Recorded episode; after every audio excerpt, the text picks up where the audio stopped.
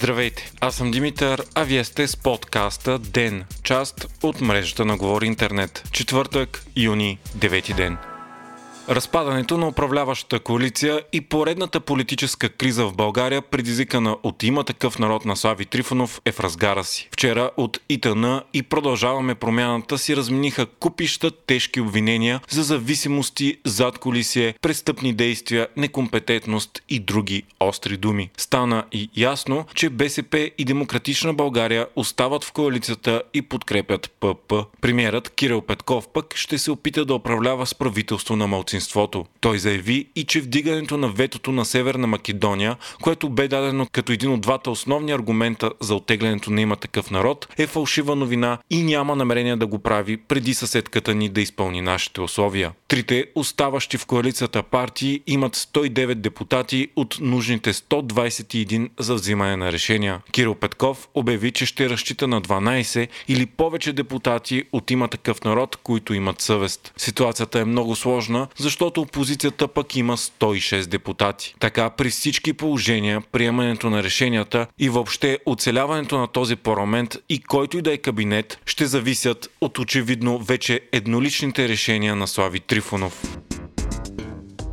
Днес сутринта в интервю пред Нова депутатът Ива Митева заяви, че предсрочни избори не са подходящ вариант за България. Според нея трябва да се направи опит да се сформира нов кабинет в рамките на този парламент. Тя уточни, че има такъв народ няма да подкрепят кабинет с мандат на Продължаваме промяната и ГЕРБ. От думите й се разбра, че от ИТН се надяват да получат мандат за съставяне на правителство от Румен Радев, въпреки че партията е чак пета по големина в Народното събрание. Митева заяви и че в има такъв народ няма предатели, които да подкрепят сегашния кабинет. Според съпредседателя на Демократична България Христо Иванов пък, има такъв народ е хвърляла страната през прозореца. Той заяви, заяви, че не вижда формула за легитимно управление на нов кабинет в този парламент. Борислав Сандов от Демократична България също заяви, че в този парламент трудно може да има ново правителство и каза, че ще бъде направено всичко възможно има такъв народ да се върнат в управляващата коалиция. Коментар отправи и вице-президентът Иляна Йотова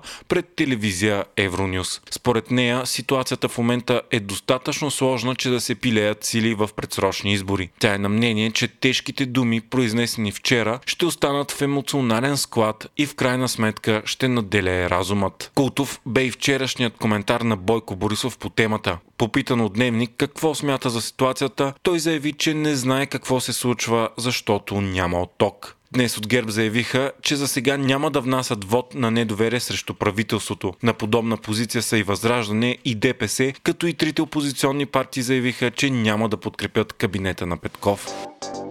Оказа се, че един от най-големите проблеми в разкола между управляващите партии са милиардите отпускани от държавата за строителство и ремонт на пътищата, въпреки че лидерът на ИТН не го спомена във видеосъобщението си вчера. Най-голям конфликт изглежда е имало с министъра на регионалното развитие Гроздан Караджов от има такъв народ, който днес подаде оставка. По думи на премьера Кирил Петков в лице в лице по BTV, именно поради отказа на ПП да отпусне допълнителни над 3 милиарда за Министерство на Караджов, министрите на ИТН са напуснали обсъждането на Министерския съвет вчера. От продължаваме промяната и Демократична България обвиниха Караджов, че е искал да даде милиарди за строеж на пътища на фирми, близки до ГЕРБ, срещу които в момента текат разследвания. По време на подаването на оставката Караджов отново отрече има такъв народ да напуска управлението заради отказа на останалите партии да дадат на регионалното министерство 3,6 милиарда лева за разплащане с пътни фирми. Спортният министр от На Радослав Василев пък заяви, че ще подаде оставка утре 10 юни. Той каза, че ще го направи не защото има проблеми с правителството, а защото е политическо решение. Това става след като Сави Трифанов обяви еднолично, че оттегля своите министри от кабинета по партийната телевизия 7-8. Останалите двама министри на ИТН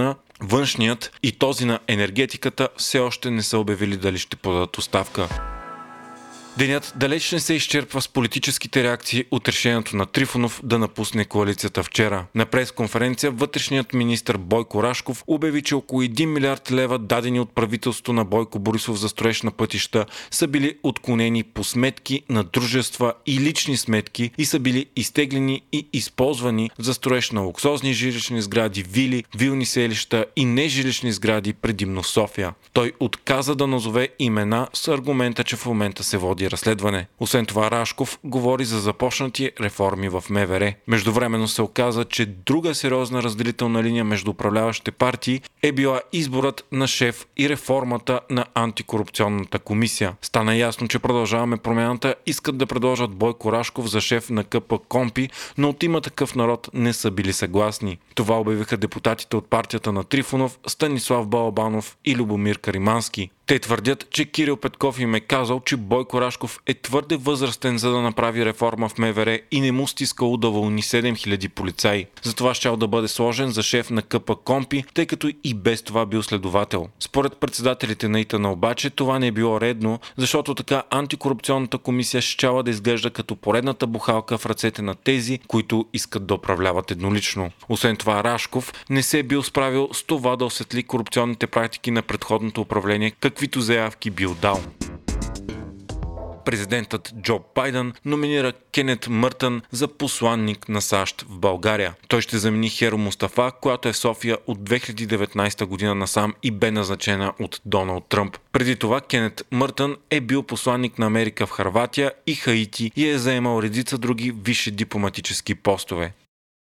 Европейската централна банка обяви, че от 1 юли ще прекрати дългогодишната си практика за наливане на милиарди евро в економиката на еврозоната чрез изкупуване на облигации. Тя предупреди, че ще започне поредица от повишение на лихвите, за да се бори с високата инфлация. ЕЦБ прекратява мерките за стимулиране, които практикува от 11 години заради финансовата криза след 2008. Това има за цел да спре бързото нарастване на цените и да стабилизира инфлацията. Банката прогнозира и инфлацията в еврозоната да нарасне нарасне до 6,8% през 2022 година, като се очаква забавене до 2,1% през 2024. Малък двумоторен самолет е прелетял нерегламентирано ниско във въздушното пространство на Унгария, Румъния, Сърбия и България вчера вечерта. Ситуацията е изключително нелепа, защото самолетът е бил ескортиран последователно от изтребители на унгарските военно-въздушни сили, американски F-16 и румънски F-16. През цялото време двамата души на борда не са реагирали на случващото се и не са отговаряли на авиодиспетчерите, а също и на визуалните знаци на цялата ескадрила изтребители, които са го следили през различните държави. В последствие самолетът е навлязал във въздушното пространство на България, което е активирало и нашите военно-въздушни сили. Той е каснал във Видин да зареди и после се е преземил на частна земя между Търговище и Шумен. Самолетът е тръгнал от Литва, минал е и през Полша и Словакия. Води се разследване каква е била целта на полета.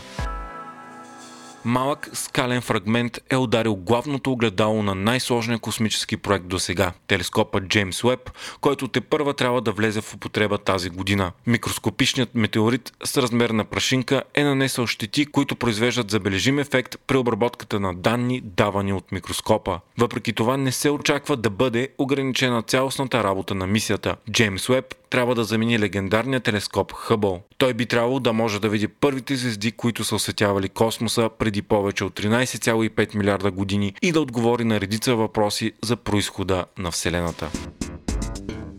Вие слушахте подкаста Ден, част от мрежата на Говори Интернет. Епизода подготвих аз, Димитър Панеотов, а аудиомонтажът направи Антон Велев.